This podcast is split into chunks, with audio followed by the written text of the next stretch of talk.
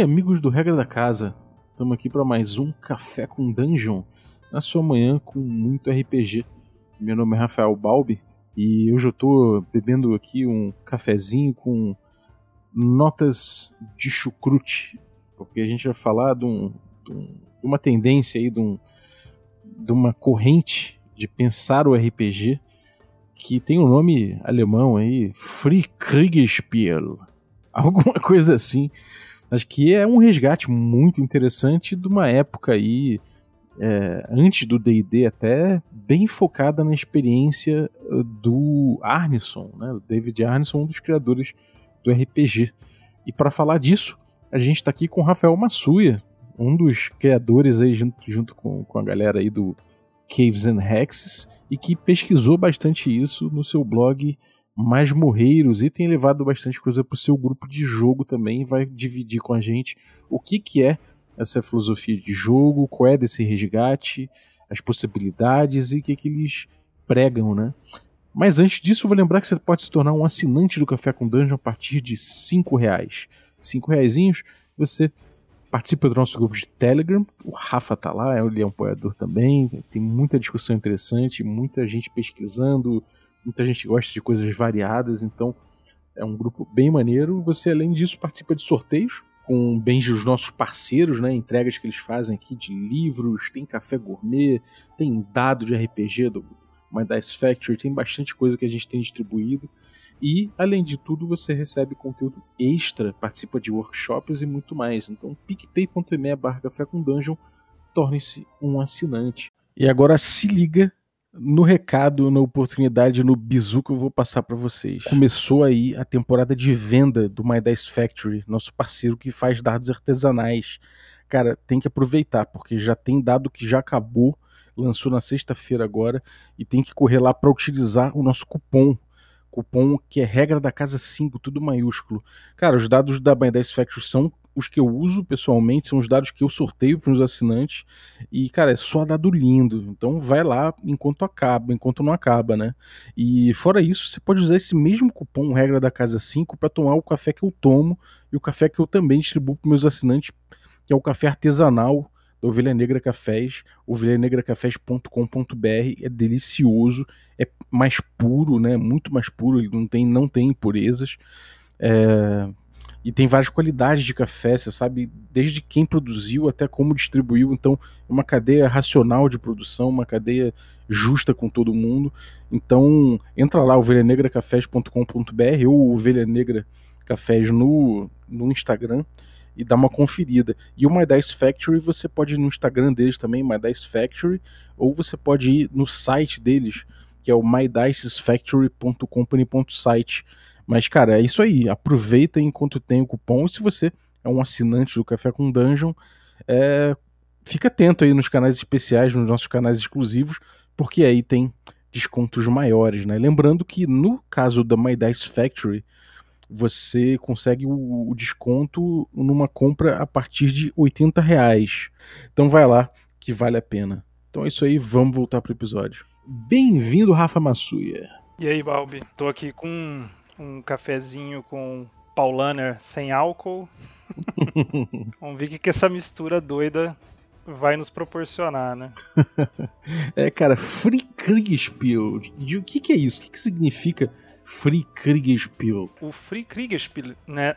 Ele simplesmente é jogo de guerra é, livre. Né? Free é free mesmo, né? Livre, né? E Kriegspiel é jogo de guerra. É o que o os americanos traduziram para wargame, né? E pra gente, em português não acho que não tem, né? Porque você fala jogo de guerra, pode ser. Acredito até que a pessoa vai pensar num Call of Duty, né? Numa coisa assim, né?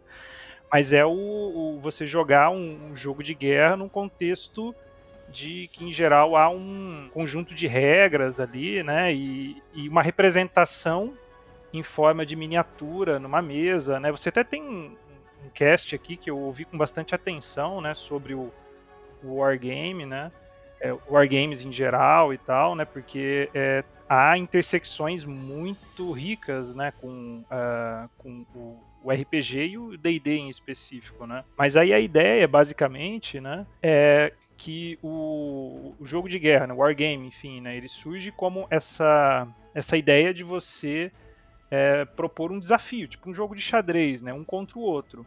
Né? Então você está reencenando batalhas históricas, né, em geral, e há um vencedor e um perdedor. E pra, até para que você consiga determinar quem perdeu, quem, quem, é, quem venceu, é preciso que exista regras, né, que os dois vão trabalhar dentro dessas regras. Né? Você não pode mudar a regra conforme o jogo vai acontecendo, porque isso ficaria insano, né? Você não pode, ah, agora o cavalo anda em L, de repente o cavalo vai na diagonal, né?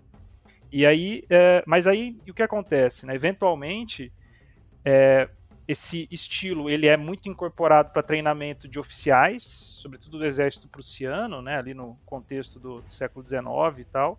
E aí vão percebendo que esse jogo é muito é, estrito, muito previsível, não, não trabalha muito bem no sentido de buscar emular uma situação de guerra em que é preciso improvisar diante de coisas inesperadas que vão acontecendo.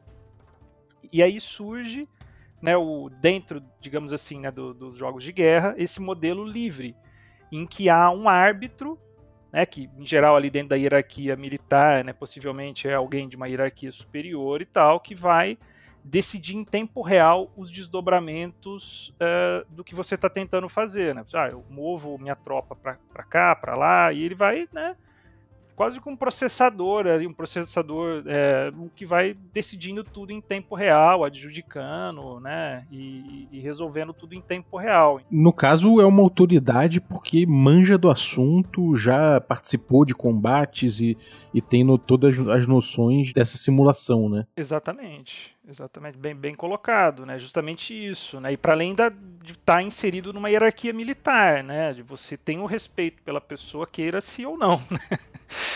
Né? Você até brincando, conversando com o pessoal, né? Você não vai contestar né, o, a arbitragem do mestre sob risco de tomar um supapo na, na orelha, né?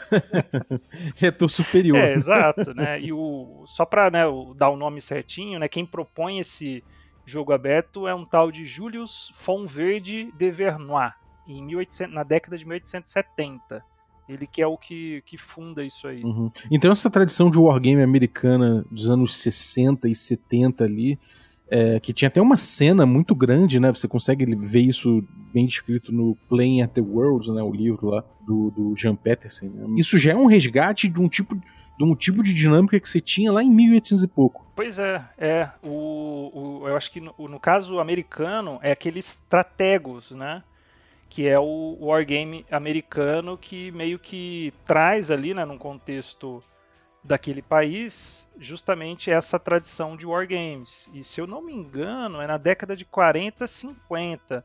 Mas aí isso, né, digamos assim, vai uma maturação longa, né? Porque é, até que isso vá desdobrar, né, mais ali na frente, né, no que, digamos assim, né, nos interessa mais, que é justamente a questão do, da influência disso nos RPGs, né? Mas é, mas é isso aí, né? Você tem essa, essa tradição que surge lá na Alemanha e que aí vai via estrategos, né, via é, algumas mediações específicas, chega lá nos Estados Unidos e isso vai criando um acúmulo, né, uma, uma tradição de jogos de guerra nos Estados Unidos, que eventualmente é o que vai dar origem ao D&D e, e, ao RPG em geral, né? Uhum.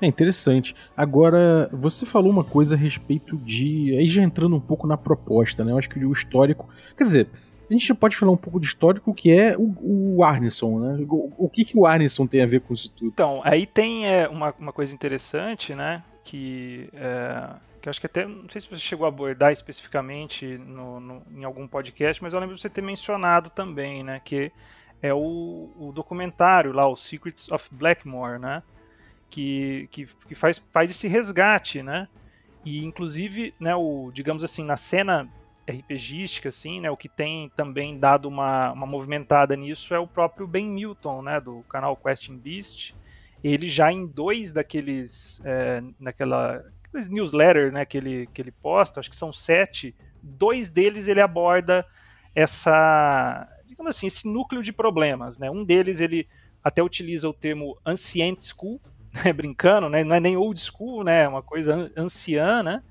E aí, nesse último, ele até, ele até retoma isso. Ele fala: Ó, oh, eu tinha comentado lá, Ancient School, isso aqui agora tem um nome, né? É Free Revolution e não sei o que, né? Então, esse documentário, ele nos ajuda a entender um pouco isso também. Né? E é até bem curioso, assim, o documentário, que um personagem central né, no, no, no, documentário, presença assim, né, ao longo de todo ele, é o, o David Wesley, que é major, né, major americano, né, do exército americano, né, o Major Wesley, que é o criador do Brownstein, né, que é, é, o Dave Arneson, ele diz em entrevistas que uh, o, o, o, David Wesley é o real criador do RPG, né, e ele ele tem esse, esse momento, né, digamos assim, que ele, que ele atribui então ao Wesley a criação, que tem até aquela anedota toda, mas basicamente é aquele episódio, acho que até bastante conhecido, né?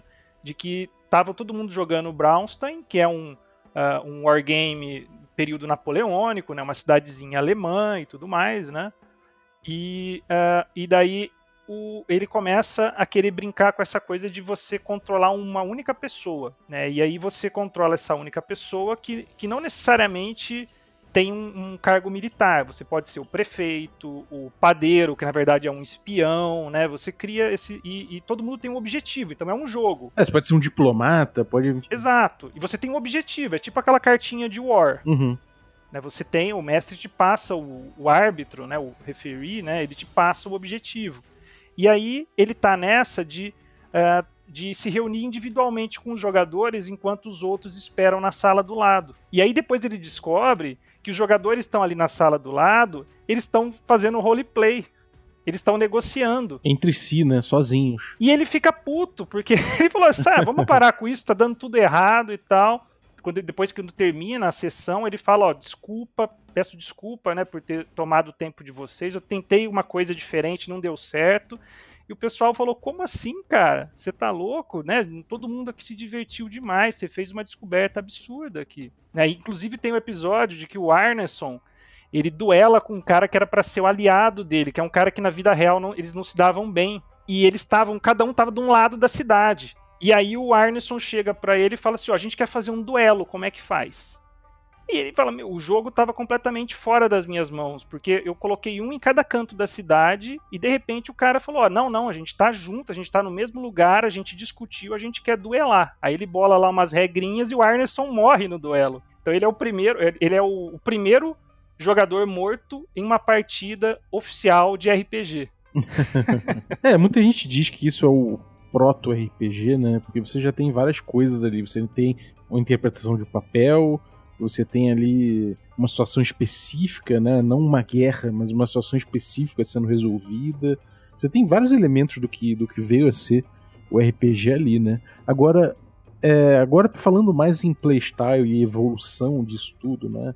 Desse, do jeito de se jogar, é, como é que você enxerga essa, essa passagem, quer dizer, essa dicotomia entre a ideia de um jogo que você vai resolver as coisas pelo que é um bom senso, né? Pelo que um general fala que, bom, você fez isso aqui dessa forma, então aqui você venceu, aqui você se prejudicou e perdeu três tropas. Enfim, essas decisões, essas arbitragens e a necessidade de um sistema de regras coeso e que, e que dê e que dê uma certa uma certa verossimilhança obrigatória e, e, e um, um parâmetro obrigatório para você jogar. Como é que você vê essa dicotomia na evolução do playstyle? Então, é, olhando a, a, história, né, e desses primeiros jogos, né, do que seria esse, esse proto-RPG, esse pré-D&D, né, e é, é, é, muito evidente assim, tudo bem, por um lado, nem teria como eles terem regras robustas, porque eles estão criando, né, esse, esse, esse, estilo de jogo ali, né.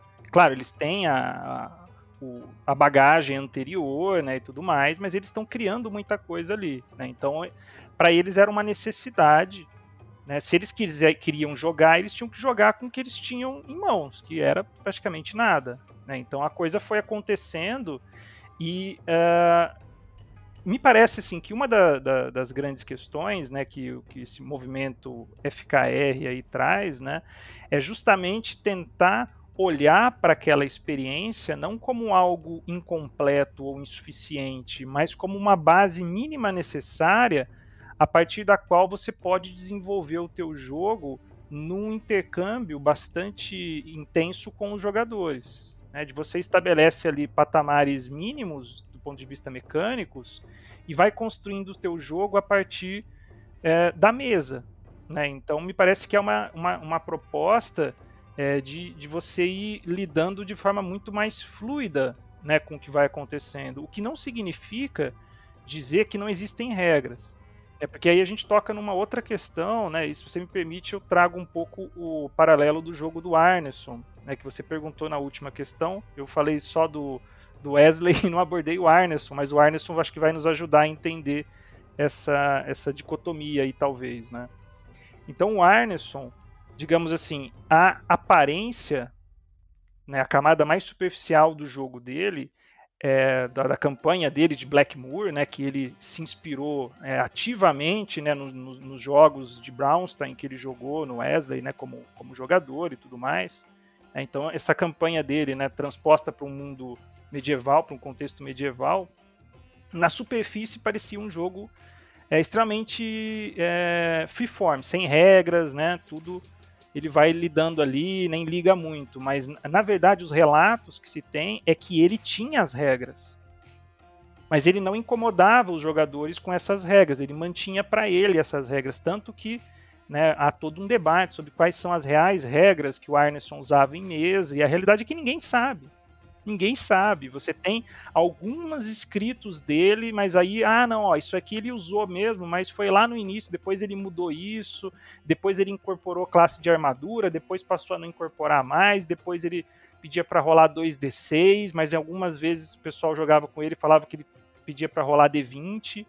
Então, mais ou menos um consenso que se chega é que ele ele era tipo um cientista maluco das regras. E, e, e faz sentido, né? Porque se a gente for pensar né, do cara que realmente cria o, o, RPG, né, o cara tem que ser meio cientista maluco, né, porque se ele fosse ficar preso às fórmulas prontas, ele nunca teria avançado para além do que os wargames é, apresentavam, né? Uhum. É, vendo o, o, documentário, né, o Secrets of Blackmore, fica muito, muito claro que o, o, o RPG não teria nascido se fosse só o Arneson, pelo menos é, como forma, né? Porque realmente ele tinha um monte de anotação esparsa, jogada, e ele nunca fazia esse trabalho de chegar, organizar tudo e propor alguma coisa, né? Era quase uma coisa hermética dele, um trabalho dele. Eu me identifico muito, inclusive, porque eu sou muito bom de fazer anotações, mas sou muito ruim de sintetizar tudo. Isso foi o papel muito do Gygax, né? Então, realmente, essa, essa, tu, essa dupla foi muito essencial, porque o Gygax foi o cara que levou para o mercado, que levou para um formato, que organizou aquilo, que propôs também algumas coisas, mas que organizou esse caos criativo do Arneson, né? Agora, é, existe uma coisa que o, a Free Kriegspiel, né, é, esse, esse movimento, né, que é derivado do, do, do, old school, né, que, que tem feito, eu acho que a gente pode dizer que é derivado do old school, mas que é você analisar o jogo a partir de duas visões, né? Uma de, de analisar o que tem dentro da ficção e, a, e, o jogo que a própria narrativa propõe, e analisar o jogo através das mecânicas propostas e dos elementos exteriores à narrativa influenciando o jogo, né? É, eles analisam muito essa dicotomia nos textos que eu vi. Isso, por curiosidade, é, é, curiosamente ou não, ou quer dizer, por acaso ou não, foi muito. O, o foram, foram muitas conclusões que a gente estava chegando fazendo Caves and Hexes, né? Que a gente foi percebendo cada vez mais que o, jogo old school dentro do RPG, o, o, o RPG original, ele dava muito espaço para que você deixasse a narrativa determinar é, o, o, próprio, os próprios resultados do jogo, do jogo e eventualmente elementos de fora, puxar, por exemplo, uma mecânica ou um teste de dado para fazer. Como é que é essa dicotomia que, que a gente veio percebendo e que e como é que é essa dicotomia pro Free Kriegspiel? Cara, totalmente. Eu acho que não teria sido possível, assim, eu pessoalmente ter contato com esse movimento e entender o que ele está propondo se não fossem todas essas discussões né, que a gente vem realizando e pensando para colocar isso em prática, né? E, e tentar um, pensar uma forma de apresentação mais adequada e tudo mais, né? Para o Caves and Hexes. Isso não teria sido possível. E é justamente por aí, né? Eles tentam pensar esse, esses elementos, né? Que da, da terminologia mais assim, né? Erudita, talvez, é diegético e não diegético, né? O diegético é aquilo que que é a narrativa em si, né, e não diegético é tudo que vem de fora, né, que até você, a gente estava conversando lá esses dias no Telegram e falou, ó, rolar dado não é diegético, né, pô, claro que não, né, tipo, a, a menos que o teu personagem dentro do jogo esteja rolando dado, aí é diegético. Se você fizer uma rolagem de dado ali, né, e perguntar, pô, mestre, eu rolei aí. Uhum. É, diegético é o que é próprio da narrativa, né, o que tá dentro da história, pronto. É, exato. E aí a mecânica, ela é, interage com a narrativa né, no RPG, isso é característico. Né? Então, o, o, o que parece assim, né, que a ideia que, que se traz é justamente manter a, a relação dos jogadores muito mais com a narrativa do que com as mecânicas. Eu diria que é impossível manter exclusivamente com a narrativa. Né? Se, não, se não impossível, né, digamos assim, é, é extremamente difícil. É que senão vira, vira aquela coisa, né? Só um faz de conta coletivo que não tem. Que, que enfim, que quando chega numa, num impasse fica difícil de você pensar como resolver, né? Então, tem até uma coisa assim curiosa dentro desse movimento é que parece que tem muito peso os jogos diceless, os jogos sem dados. E, e o pessoal comenta bastante sobre eles, né? Inclusive, é, quando eu cheguei lá no Discord, é, o, encontrei um, um, camarada brasileiro que é o Procopton e, e a gente está dialogando bastante e ele falou que no caso dele ele, o, o, a praia dele são os jogos sem dados. Eu nunca testei, nunca não tenho experiência para dizer sobre isso. Talvez até possa ser um tema de um café futuro aí, né, com alguém que, que tem essa bagagem para trazer, porque é, é um tema que, curioso, né? Mas pensando dentro do modelo assim da minha bagagem, né, ou seja, que já não parte tanto dessa, dessa discussão né, de como isso poderia ser possível num jogo sem dados ou alguma coisa assim, é, eu penso que o que na verdade o, o FKR propõe é uma mudança da interface dos jogadores. O jogo ele pode continuar operando no nível de mecânicas, porque é inevitável, porque senão tudo tem que ser DM Fiat. Né? O, o, mestre, o DM, tem que resolver tudo. Se não tem nenhum tipo de mecânica imparcial, né, que é, por exemplo, a rolagem do dado, para tentar adjudicar certos desdobramentos particularmente arriscados, né, enfim, é, incertos, né, no sentido geral.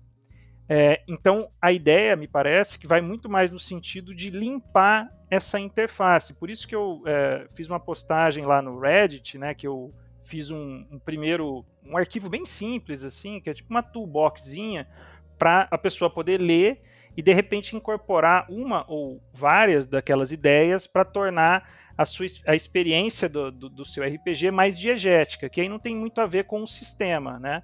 Que é, eu, então eu, a forma como eu coloquei ali é, se relaciona com um post que eu vi no, no Reddit um tempo atrás, é, de, um, de, um, de um carinha, eu não lembro agora em qual Reddit, se foi no ODD, se foi lá no SR, mas o cara disse que tinha jogado numa campanha arnessoniana. Aí eu, até, eu, acho, eu acredito que é a campanha do Bob Meyer, que é o cara que assumiu, que era jogador da mesa do Arneson e que assumiu, né? E, roda até hoje a campanha do, do Blackmoor, né?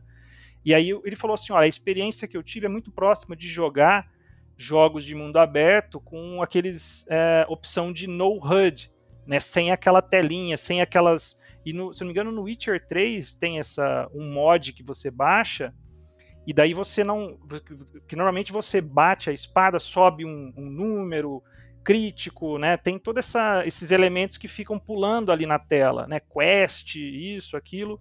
Ele limpa tudo. É realmente você ali, né? É, controlando aquele personagem, interagindo com o mundo em termos diegéticos. Né, você não tem é, a, a, mecânica ali né, para você ficar interagindo. Então, me parece que a, a questão é central dessa relação, ela mexe bastante com essa interface jogador mecânica, jogador mundo. Ela tenta levar muito mais para essa interação com a narrativa, na medida em que tira as mecânicas né, do, do horizonte dos jogadores e mantém a mecânica como responsabilidade do mestre. É, isso, isso para quem ainda não conseguiu desenhar bem na, na própria cabeça, isso é você jogar RPG sem você saber numericamente como está o seu hit point, né, a sua vida, sem você saber exatamente quanto você tem de, de nos atributos, sem você saber exatamente. É, você não tem muitos, muitas informações sobre a sua ficha. Você tem ali anotado seu equipamento para você não esquecer, né? Você tem ali algum, algumas poucas coisas, mas você não tem esses números, você não tem essa, essa parte mecânica, ela não é apresentada para o jogador e é deixada totalmente com o mestre, né? Ou seja, o mestre ele usa, ele pode até utilizar todas eh, eh, as mecânicas e todos esses números, mas ele só vai utilizar isso para poder é, descrever a ficção que os jogadores estão imersos. Então, é, o objetivo parece ser afastar ao máximo os jogadores desses, desses parâmetros numéricos, dessas coisas que não são descrição da própria ficção, né? É, aí tanto que a ficha, ela em geral é um parágrafo de, de texto corrido, que é, não, o teu personagem ele é, ele é forte, ele é ágil, ah, mas ele não é talvez assim tão mentalmente resoluto. Ele, traz ali alguns elementos, alguns parâmetros, mas em vez de serem numéricos, eles são narrativos, com, com o objetivo né, de, é, de, de, que os jogadores interajam mais com essa questão narrativa mesmo e não pensem tanto em elementos numéricos. Né? E, e assim, é, eu, pelo que eu estou é, vendo, é, é, são múltiplas abordagens possíveis. Né? Uma delas é essa né, de, de você é, trabalha com toda a, a, robustez, digamos assim, mecânica, mas mantém todas essas interações com o mestre, mas existem outras abordagens muito mais é, leves, né, no sentido de que, não, isso aí, beleza, rola aí, tanto faz, né, uma coisa quase um... é, uma coisa bem mais uma, uma, diversão bem mais informal assim né no sentido de despretensioso e tal, né? E parece que, inclusive, esse método era muito utilizado pelo criador lá do Empire of the Petal Throne, né, o Professor Barker, que era do, não, rola aí. O primeiro cenário, né? O primeiro. Isso, isso foi. E, e, ele é um, parece que um dos pioneiros desse estilo, pioneiros assim, né? Ele jogava assim porque na época não, não tinha outra forma, né? Mas esse estilo, né? É, esse pessoal que tenta resgatar essa proposta vai dizer que essa é a forma que o Arneson e o Barker, né, que é o criador do Empire of the Petal Throne, jogavam. Que é, é basicamente, né, em, em, algumas situações, era o mestre rola 2d6, o jogador rola 2d6, quem ganha decide né, o, o, desdobramento, e se empata ou chega muito próximo, eles negociam. O que, que, isso, o, que, que o empate significaria? Né? Seria, seria, eu acho que o, o protótipo de um jogo é extremamente narrativo, né? É, é engraçado isso, né? Porque a gente tem relato também do próprio Gygax mestrando atrás de um biombo, né? Enfim, não tinha nem contato visual com as pessoas, ele fazia vozes e as pessoas também não tinham muito acesso lá ao que não fosse realmente da, da própria narrativa, né? Sim, é, é muito doido pensar isso, né? De é, o quanto o pessoal lá no início estava experimentando, né? Fazendo coisas diferentes e o quanto é, isso foi, acho que se perdendo um pouco, porque queira, queira ou não, né, como você tinha dito antes, essa, esse casamento Arneson-Gygax produz ali um resultado né, de, de uma elegância absurda, né, que e aí é muito se, se torna, me parece muito cômodo, não no sentido pejorativo, né, no sentido de que você já tem uma coisa ali muito boa, né, lá com o D&D original e talvez melhor ainda com a reapresentação que é feita lá no, é, no, no, Basic, né, principalmente do, do Moldvay do Cook, né, que é a, a, nossa edição favorita aí, né, você já tem algo ali muito elegante, né, para que, que a pessoa vai ter que reinventar a roda se já tem ali uma coisa muito legal e que te permite pegar aquilo, criar em cima e tudo mais, né, então é, é interessante esses esses movimentos de resgate, né? Porque eles nos levam a, a pensar ou repensar, né? É, algumas práticas que se perderam, né? Porque o, no caso né, do, do OSR, né, do Old School, é, você tudo bem, né? As edições antigas elas estão aí, inclusive as pessoas têm livros físicos, né? Há todo um documental né, dessas edições. Agora, do pré-D&D é mais complicado porque aí é pesquisa, é manuscrito, é não sei o que, né? É um negócio bem mais nebuloso, né? Então é um resgate um pouco mais difícil nesse sentido de que não há uma, um referencial material tão palpável, né? Mas em ambos os casos é, é justamente um resgate de uma prática né, que era é, possível, comum, recorrente, enfim, né, dentro de determinado contexto que se perde, vai se transformando. E aí, claro, para muitos aspectos, para é, questões mais positivas até, mas talvez para alguns para desdobramentos mais negativos ou que pelo menos poderiam ser mais ricos, né, segundo determinadas concepções, né? Então esses resgates eles são bacanas porque eles nos levam a, a repensar algumas coisas, né, questionar certas é, verdades, né? E é muito interessante pensar, por exemplo, né, como esse empilhamento de regras, né, que o, os RPGs vão realizando ao longo do tempo, né, e o D&D em particular, né, eles caminham no sentido contrário, porque se a gente, a gente quando a gente pensa, né, o desenvolvimento do RPG, se a gente pensa ali, né, do, do OD&D até hoje, a gente está pensando uma lógica, mas se a gente desdobra isso para trás, aí a gente tem que alargar e aí a gente consegue perceber como esse desenvolvimento do D&D que vai significando nesse é, alargamento das regras, né, regra para cobrir todas as variáveis possíveis, na verdade é um caminho de volta lá para o Kriegspiel, que não é mais o livre, que é o rígido. Até no texto lá do meu blog tem um, tópico que eu brinco ali, D&D como jogo de guerra rígido, estrito. Mas aí eu falo na sequência, ó, eu tô brincando, pessoal, é RPG, né? Mas, mas é curioso isso, né? Porque na verdade ele volta é, e em alguns casos ele, ele, ele parece até que quase chega a um ponto, e talvez isso vá acontecer né, é, nos próximos anos, que dispensa o papel do mestre. Porque é, é você aplicar regras objetivas ali né, as, as, variáveis elas estão cobertas. O que, que, o mestre faz então? Ele interpreta os NPCs e o que mais? Né, então é bem curioso, né? Esse, esses movimentos de resgate nos levam a pensar ou repensar é, algumas estruturas, né? E uma delas é a própria função do, do mestre, do árbitro, né? Do referi, né? Sim. É, isso é uma coisa que outras correntes vieram pensando também, né? Eu acho que é, na nossa pesquisa, porque os Rex também a gente, a gente chegou à conclusão de que é importante que o próprio mestre tenha noção da, do escopo da sua atuação, porque senão não funciona o jogo. Né? Isso é uma coisa que não, ensina, não se ensina no, no manual, no, livro de regra do D&D, mas que é necessário o mestre ter esse tipo de noção. E outras coisas que a gente veio percebendo, eu acho que é por isso que veio da USR essa, esse estudo, né? É de que o RPG ele veio caminhando cada vez mais para um controle de experiência. E no old school e nos velhos tempos, até antes mesmo de aparecer o RPG, você tem lições importantes de gente jogando no caminho completamente contrário, né? Que não é de você pautar tanto a experiência, mas de você é, partir, de você partir de uma proposta e deixar a coisa acontecer, de, de, de promover aquele espaço ficcional de uma forma mais solta, de uma forma mais freeform, né? Da contação de história.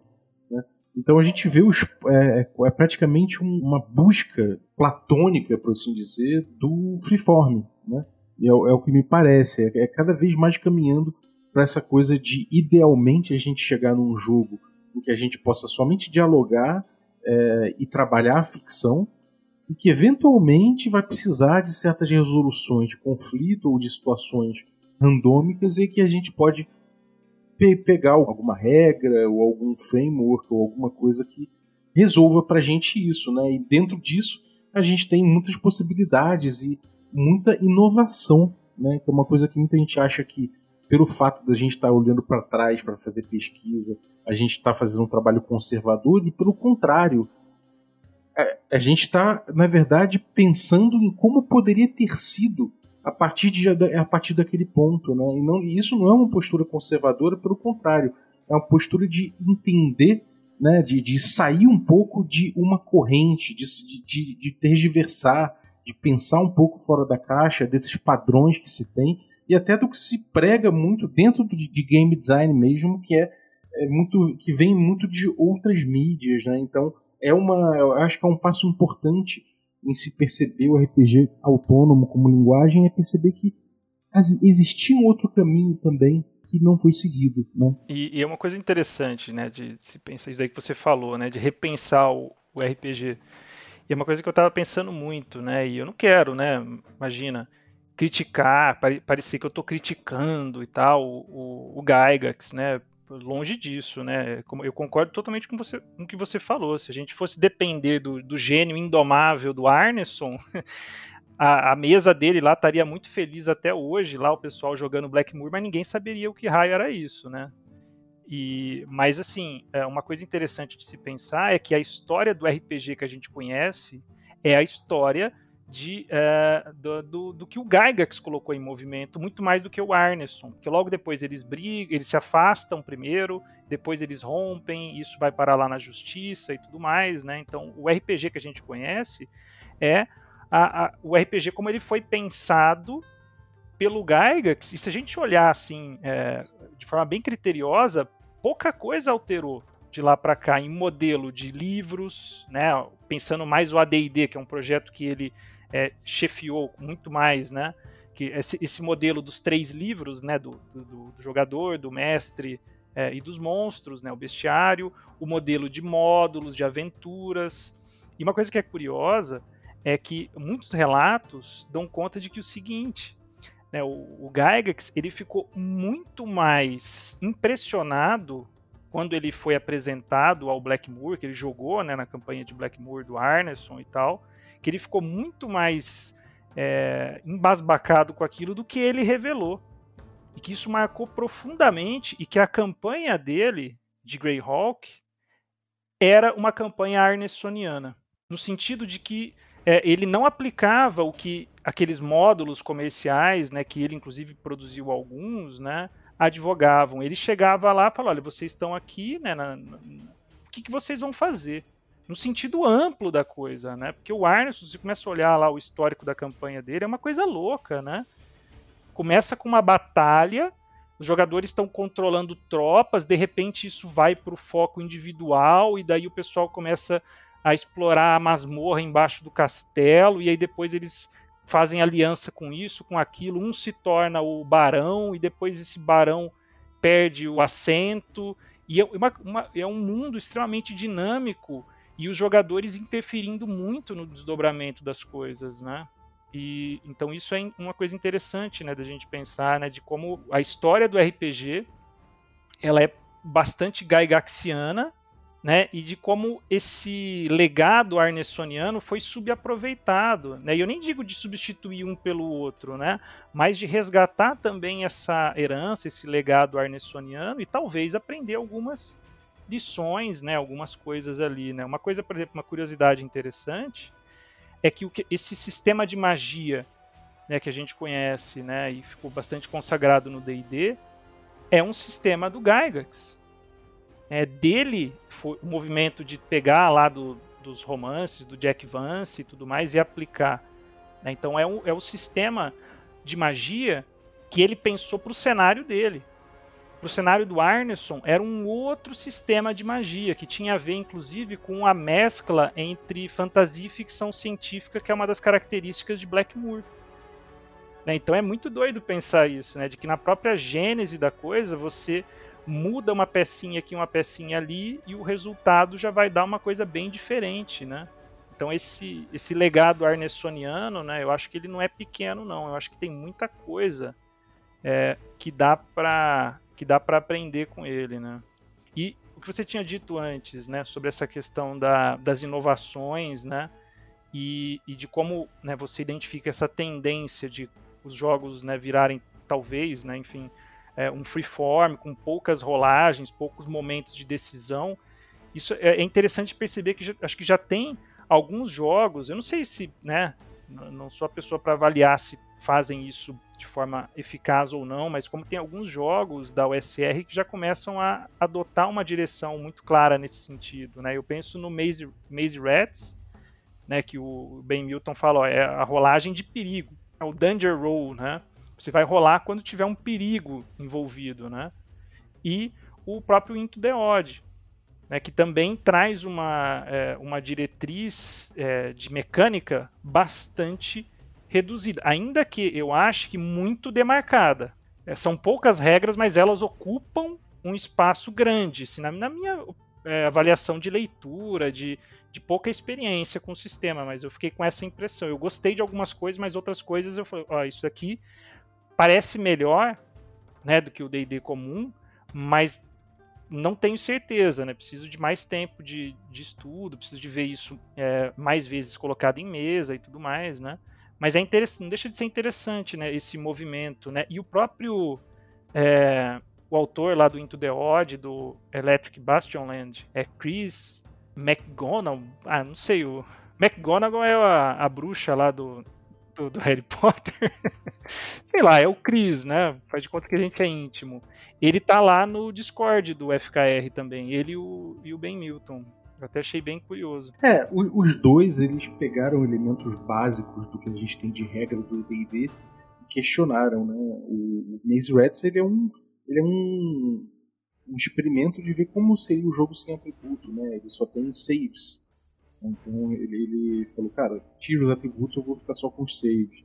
Ele, ele coloca essa jogada de perigo delimitando o escopo do teste. Uma coisa que foi talvez o principal elemento, a minha principal influência para ter chegado à conclusão de que é, o teste não é uma coisa tão importante no jogo, né? Que tem que aparecer o tempo todo, como, como foi, foi o caminho evolutivo do, do RPG e que me levou a pesquisar que no D&D antigo não tinha teste de atributo. Então realmente é uma, é uma pesquisa interessante. O, o the Order tirou a jogada de ataque. Então são coisas que eu acho muito importante para você testar, né, enxugando e fazendo um exercício real, e não um exercício estético, mas um exercício real de minimalismo, né? Porque é muito fácil você chegar e fazer uma proposta estética de minimalismo. Ah, meu jogo é minimalista e tá aqui eu tirei um monte de coisa aqui e, e, e tudo é lacuna. Beleza, você pode fazer isso, mas é o que você consegue se você não tiver uma proposta dentro disso, né, uma, uma proposta de. uma substância a respeito de, um, de uma proposta de enxugar o jogo realmente.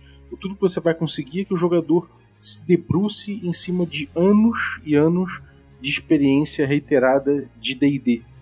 Né? Então o que ele vai fazer é que ele vai preencher a lacuna com o que ele viu em outros sistemas mais modernos. O que é diferente de você chegar, enxugar alguma coisa e falar, então vamos jogar sem isso aqui. E isso aqui é o exercício que eu estou propondo. Porque aí você não está levando o cara a, a, simplesmente perpetuar certas ideias que a evolução do DD levou ele a ter né, ao longo desses 50 anos de playtest. Pelo contrário, ele começa a investigar e a perceber que realmente o, de onde o jogo veio e que o jogo talvez não precise de tantas coisas assim, que aí é o, é o real minimalismo, né? É, isso que você falou, acho que é muito, muito interessante. Porque é, eu acho que há uma gravitação muito forte mesmo, né, que as regras do D&D exercem mesmo quando ausentes.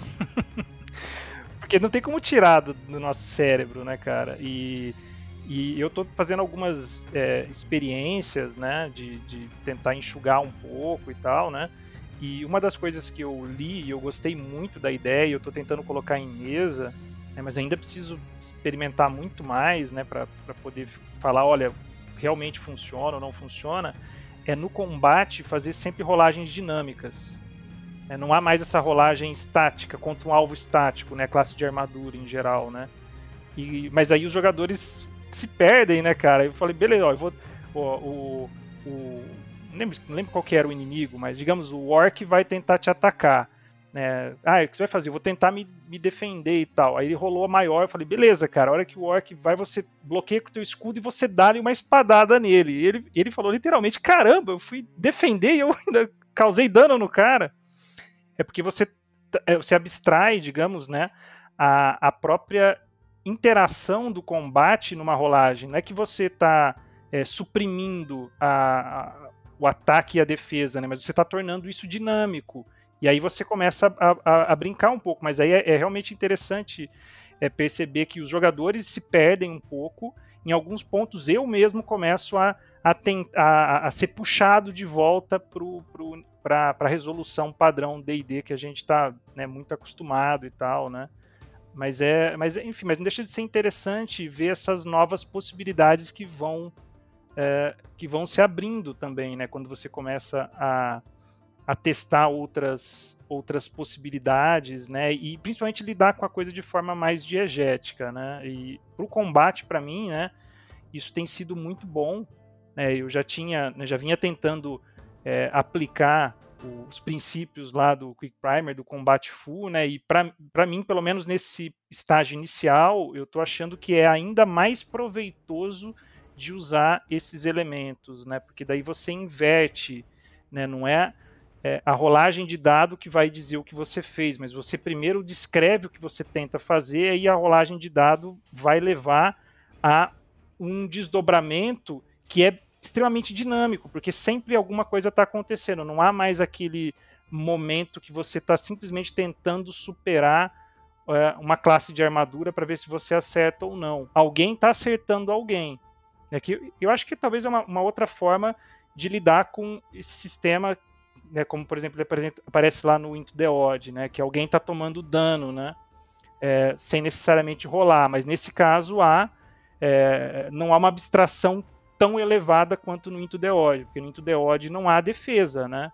Há a capacidade de absorção de dano baseada na armadura. É. E é engraçado como aí a gente vê que, que muitos estudos de, de, de, jogos dos anos 2000, 2010 aí, da Forge e tudo mais, eles chegaram a certas conclusões parecidas com isso, né? Por exemplo, que a gente vê como influência de volta aí no Black Hack, né? Que você é o jogador que joga o dado, se ele conseguir o resultado dele lá, ele, ele deu dano, se ele falhar, quer dizer que ele tomou dano, né? Quer dizer que ele foi. Enfim, é, a gente tem isso no, no Dungeon World, a gente tem isso em vários jogos narrativos e a gente vê isso influenciando de volta, como, como, como no Black Hack, que tem também essa coisa do jogador jogar o dado e ver o resultado. Então, é, é um, são conclusões interessantes de se chegar, mas que também é importante de não sufocar, né? Eu acho que essa é a grande lição que o Kriegspiel traz. E ainda que, assim, cada pessoa, eu acho que cada, cada grupo, cada mestre vai acabar é, percebendo para si o que precisa de, de parâmetro, né? Porque é, regra antes de tudo, isso é uma lição também que o D&D traz, é que é regra é parâmetro, né? Então, se você tiver parâmetros suficientes para ser consistente nas suas decisões como mestre, ela já cumpriu o papel, né? É claro que tem gente que vai querer ir mais longe, que vai precisar de regras pautando mais a experiência. E aí são propostas de jogos específicas que vão pautar experiências específicas. Mas o Freak Kriegspiel vai para outro lado. Ele, vai, ele pega essa, essa, essa ideia dos parâmetros e coloca só num espaço muito limitado o suficiente, talvez, talvez buscando o mínimo possível para se desenvolver os elementos narrativos puramente. Né? Tanto que, Balbi, o, o lema né, do. Não sei se bem se é o lema, né, mas tem uma postagem né, do, do, do idealizador né, do, do Free Kriegerspiel, que é o Norbert Mattausch, né, um alemão, que inclusive me deu uma entrevistinha ali, umas perguntinhas que eu mandei, ele me respondeu, coloquei lá no blog hoje, né? É, ele teve um, um, texto que eu vi muitas pessoas falando que ó, eu caí nesse, né, nessa, na leitura sobre esse movimento por causa desse texto, que é Play Words, Not Rules. Né, que, que vai, e, aí ele traz ali toda uma série de, de citações, desde a turma lá do Arneson, né, do pessoal que jogava ali em volta, né, e, e trazendo justamente essa questão né, de, de você colocar o cenário o mundo fictício, e de certa forma é a narrativa, né? Mas digamos, não é uma narrativa que é, é, que é um turbilhão sem regras, né? Existem regras, mas as regras são as regras do mundo fictício. Se existe magia, né, no, no, seu mundo, então isso é uma regra daquele mundo. Se não existe magia, então não é uma, uma regra possível naquele mundo, né? Então, os próprios elementos do mundo, do cenário, do, do, né, do, daquele universo fictício, eles fornecem alguns parâmetros também para você pensar ou pelo menos ajudar a adjudicar certas ações, né, certas tentativas, né? E isso, inclusive, mas isso não significa que o mundo precisa ser aquele mundo já pronto, extremamente trabalhado, né?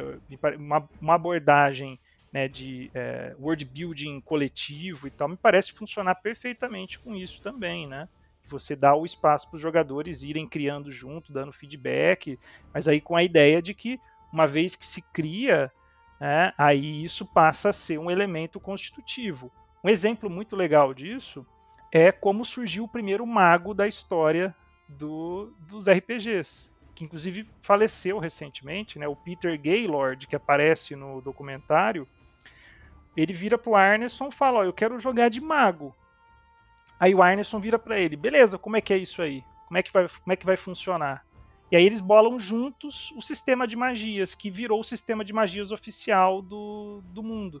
Né, isso acho que é uma coisa, uma lição interessante. Né? E esse estilo aberto também, né, do bem mais leniente, bem mais, né, é, é, o que permitiu, por exemplo, um jogador falar, falar, o Arneson, eu queria é, jogar de vampiro. Ele, beleza. E o que aconteceu? O personagem vampiro começou a matar todos os outros personagens, tipo PVP mesmo. e aí um cara falou, olha, peraí, eu quero criar um personagem, Arneson, que vai ser assim, ó, ele ele é um meio que um professor, ele meio que caça mortos-vivos, que é o Van Helsing, né? e aí o Arneson falou, beleza. E aí surgiu o clérigo. Né? Então essa é muito doido pensar isso. Né? Então muitos desses documentos, né, desses, dessas propostas né, do FKR, eles começam remodelando o próprio sistema de criação de personagem. E é uma coisa que no, no meu joguinho lá, no Not Rules, né, brincando com esse, com esse lema, é, eu comecei colocando ali também, né, muito inspirado no, nas regrinhas do próprio Matausch, né, que é o The Land Shoot Rules, né, que é também um, um documento extremamente minimalista que é, propõe então essa abordagem extremamente flexível né, da, da criação de personagem, é, uma abordagem também é, universal para resolução de conflitos, né, para tirar esse, essas dúvidas mecânicas, né, que ah, agora eu rolo isso, rolo aquilo, né, é D20, é de, de é, porcentagem, né, mecânica universal, defende que o, igual você tinha dito antes, né, citando o exemplo lá do Maze Rats, né, a rolagem ela só deve acontecer quando realmente houver um risco envolvido, né, ou seja, na grande maioria das situações, dá para resolver com base no, no, do, no, diálogo, no bom senso, né? Mas enfim, e esse, essa abordagem extremamente é, é, simplificadora, né, no sentido de realmente tirar as regras do caminho para que as, é, o jogo possa acontecer de forma emergente, né? Então acho que tem tudo a ver também com né, uma, uma questão que é relevantíssima, né, para todo o SR no geral, que é essa questão da narrativa emergente. Então se lá no início né, da, da nossa conversa né, eu falava que as regras elas até podem existir, mas elas ficam sob encargo do, é, do mestre, e isso é verdade, né, é perfeitamente possível, mas me parece que há um movimento também no sentido de enxugar e de simplificar essas regras. Porque, é, senão, né, é até uma, uma das questões que, quando a gente discutia, surgiram ali no, no grupo do Telegram, né, Senão, daqui a pouco a pessoa, o mestre vai mestrar um, um Pathfinder 2. Né, e, e, usando esse método, o mestre fica maluco, né, com uma sessão, né? O cara tem que é, fazer um milhão de cálculos, né? Então há uma tendência a um enxugamento para que as mecânicas é, não fiquem muito ocupando muito tempo de jogo. Não sei se faz é, sentido isso que eu estou dizendo, né? É, elas, elas têm menos protagonismo no jogo, né? Exato, exato. Uma das coisas é o que o Matausch propõe, e não é dele, ele fala que é assim que o Arneson jogava, é assim que o Bob Meyer, que é o que assumiu a mesa do Arneson, joga, é a própria questão dos pontos de vida. Eles não usam ponto de vida, eles usam acertos, que é hits. É, e aí fica muito fácil a conversão no ambiente D&D, porque os monstros têm hit dice. Então, um monstro que tem um hit dice significa que ele pode ser acertado uma vez, o que tem dois, duas vezes, e por aí vai, né? E aí a questão é quantos você, um jogador começaria. Um jogador, né, num contexto old school, começaria com um. né, que é extremamente mortal. Talvez, né, para dar um, um, um, pouco mais de, de, de, de, margem de manobra ali, né, o próprio Mataush sugere é, uma analogia ao beisebol, né, que é o three strikes and out, né? Então você pode tomar três vezes. Você tomou uma, beleza. Tomou duas, ainda vai lá, tomou três, aí pronto, aí morreu. Né? Então uma, uma, uma, simplificação nessa própria abstração, né? Porque não deixa, continua sendo uma abstração, né? Seja se você tenha um acerto ou cinco pontos de vida, né? Enfim. É, mas o, então me parece que há também esse movimento de retorno no sentido de defender, eu acho que você colocou de forma muito boa, né? De você dar o, tirar as mecânicas do caminho para que a narrativa possa assumir o protagonismo. Mas aí eu acho que você está é, certo também no que você tinha dito antes, que o ponto mediano ali, o ponto médio, o ponto ideal para cada jogador, para cada mesa, muito provavelmente vai ser muito distinto um do outro, né? É, eu acho que é só, é, é só, só da gente pensar que é, que, que, a narrativa não precisa ser impulsionada pela mecânica o tempo todo, né? É tipo, legal, legal, a mecânica impulsiona a narrativa e que isso não é uma dicotomia, não é uma coisa, não, não é uma, não são estanques, não são coisas excludentes, né? É, beleza, mas, cara, será que a gente precisa que a narrativa seja empurrada o tempo todo pela mecânica? Ou será que a, a narrativa, ela, ela, ela tem um caminho por si só, né? Então, então acho, acho que é muito essa lição aí, né? uma reflexão a respeito disso e um, uma, uma ideia que vem muito no lado oposto do que se tem trabalhado modernamente com RPG, né? Mais uma vez, fazendo um resgate, olhando para trás para propor coisa, coisas novas. Agora, última pergunta, cara, para você. A gente chegou a discutir isso no grupo dos assinantes lá. Eu queria saber, é, só para falar para a galera que está ouvindo, a tua opinião sobre é, uma indagação que eu coloquei lá que é você enquanto jogador. Você, é, quando, quando o mestre fala para você que você tem um grande buraco à sua frente, que a sua chance de pular ele com sucesso é duas em seis, por exemplo, você está parametrizando, você está dando uma, uma ideia, um, um chão comum né, de cálculo, de noção, de perspectiva, para que você, tanto você quanto o jogador saibam é, de forma objetiva o tamanho daquele buraco. Né? A gente poderia dizer que aquele buraco é quão grande é esse buraco. Então, esse buraco é grande o suficiente para que você caia de seis vezes que você tenta pular, quatro você vai cair. Isso é uma parametrização, né? Você, enquanto jogador, não sei se você só mestrou, ou se você já, já fez alguma experiência jogando com, com essas ideias do Free que explodiu na cabeça. Como é que você acha que o jogador. É, como é que, é que é esse fenômeno para o jogador? Não, eu não cheguei a jogar ainda, né? Na verdade, eu só mestrei três sessões, né? Faz né, poucas semanas que eu entrei em contato com, com esse movimento, né? Mas teria vontade, né? De, de experimentar jogando. E mas, é, então, a gente discutiu lá, acho que foi uma discussão é, bacana, né? E eu até, eu fiquei na dúvida mesmo, assim, né? De como é, o, o, o pessoal né, que está propondo essa leitura lidaria com uma situação tão específica, né, mas ao mesmo tempo tão importante como a que você levantou. Eu joguei lá no Discord e eles deram, cada um deu uma resposta diferente, né, que eu acho que tem um pouco a ver com isso, de cada um achar o, o seu estilo, a sua abordagem, né. Mas, inclusive, um de, respondeu depois, eu acabei nem mandando lá, né, porque a discussão já tinha é, morrido, mas um lá falou assim, falou, olha, né, é, é, colocar em parâmetros é, de, de, porcentagem não é necessariamente uma coisa não diegética, porque de vez em quando a gente faz isso na vida também. Né? Olha, a chance é, de, eu chegar atrasado no compromisso é de uns 70%. tem, tem pessoas que, né, que acho que se localizam melhor com o elemento numérico, percentual, né? Acho que, acho que é uma, uma forma mais ou menos universal, né? Para ser né, mais preciso. É, porque evita, evita mal entendido, né? Exato, exato. É, a matemática, ela é, ela é exato, né? Ela tem essa, essa característica dela. É, por outro lado, né, é, eu acho que da própria forma como né, o, o old school né, e essa nossa experiência é, conduz, ela, antes de ser matemática, ela é muito mais narrativa, porque a gente até pode apresentar, falar, olha, a tua chance é de 2 em 6.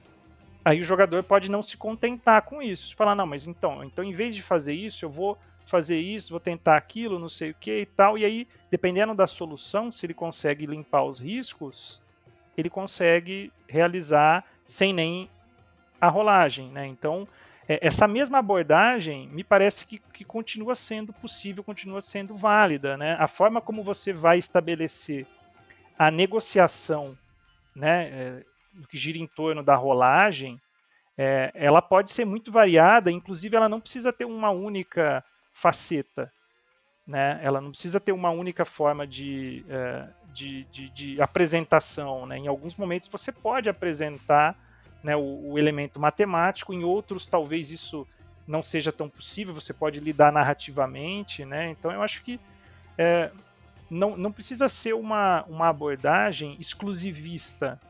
Né? Me parece que a, a ideia e a lição é tentar, quando possível, trabalhar sempre no âmbito da narrativa, né, para que você consiga narrativamente ir conduzindo o jogo.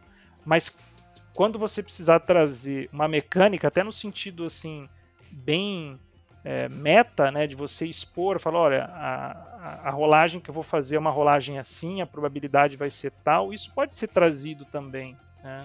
Me parece que é um recurso possível, viável também. Né? É, eu, eu acho que é isso, né, cara? É importante aparecer o, o elemento não diegético quando for necessário, né? É, é, simples assim. Em vez dele, dele aparecer o tempo todo, né? Em vez da gente ficar é, fazendo o jogo funcionar somente em cima dele, a gente faz o jogo funcionar todo em cima da narrativa e quando precisar de um elemento não diegético, a gente puxa uma rolagem, puxa o dado, né? E acabou-se. É, exato. Fala, rola o dado. Pronto, você já quebrou a narrativa. já quebrou a, a quarta parede já, né? É, eu, eu acho que muita gente vai, vai, vai torcer o bico para a proposta, mas eu acho que o, o, o, principal é entender que ela é uma, eu não vou dizer política, né? Quer dizer, é política, mas tudo é político, mas eu não vou botar político porque vai parecer que é uma, é, é não, é, não é bem político, mas é uma provocação, né? Eu acho que é muito mais uma provocação para a gente pensar e para a gente experimentar do que o contrário. Por mais que possa aparecer no discurso do jogo de muitos jogo, muitos game modernos de que ah, cara, mas é, já é assim, a gente pensa dessa forma. Se você for ver o jogo na prática, você vai ver que não é tanto, que a mecânica se imprime demais o tempo todo, ela pauta demais o jogo e que nem sempre pode, nem sempre precisa ser assim que o jogo funciona, mesmo que você não coloque é, esse protagonismo todo pela mecânica. Então acho que é isso que fica de lição. E, cara, muito obrigado pela tua participação. Manda seu recadinho aí, o que, que você tem aprontado na internet, fala do teu blog, fala aí das novidades. Beleza, eu, eu que agradeço, né? Sempre uma honra participar aqui. E ainda mais, né, tratando tópicos, né, que, que a gente gosta, né? Então é sempre bem bacana. É, bom, eu tenho o blog lá, né, masmorreiros.blogspot.com. Estou aí na equipe, né, de desenvolvimento do Caves and Hexes, né, o, o conjunto com o Balbi, com o Carlos, com o Chico e com o João.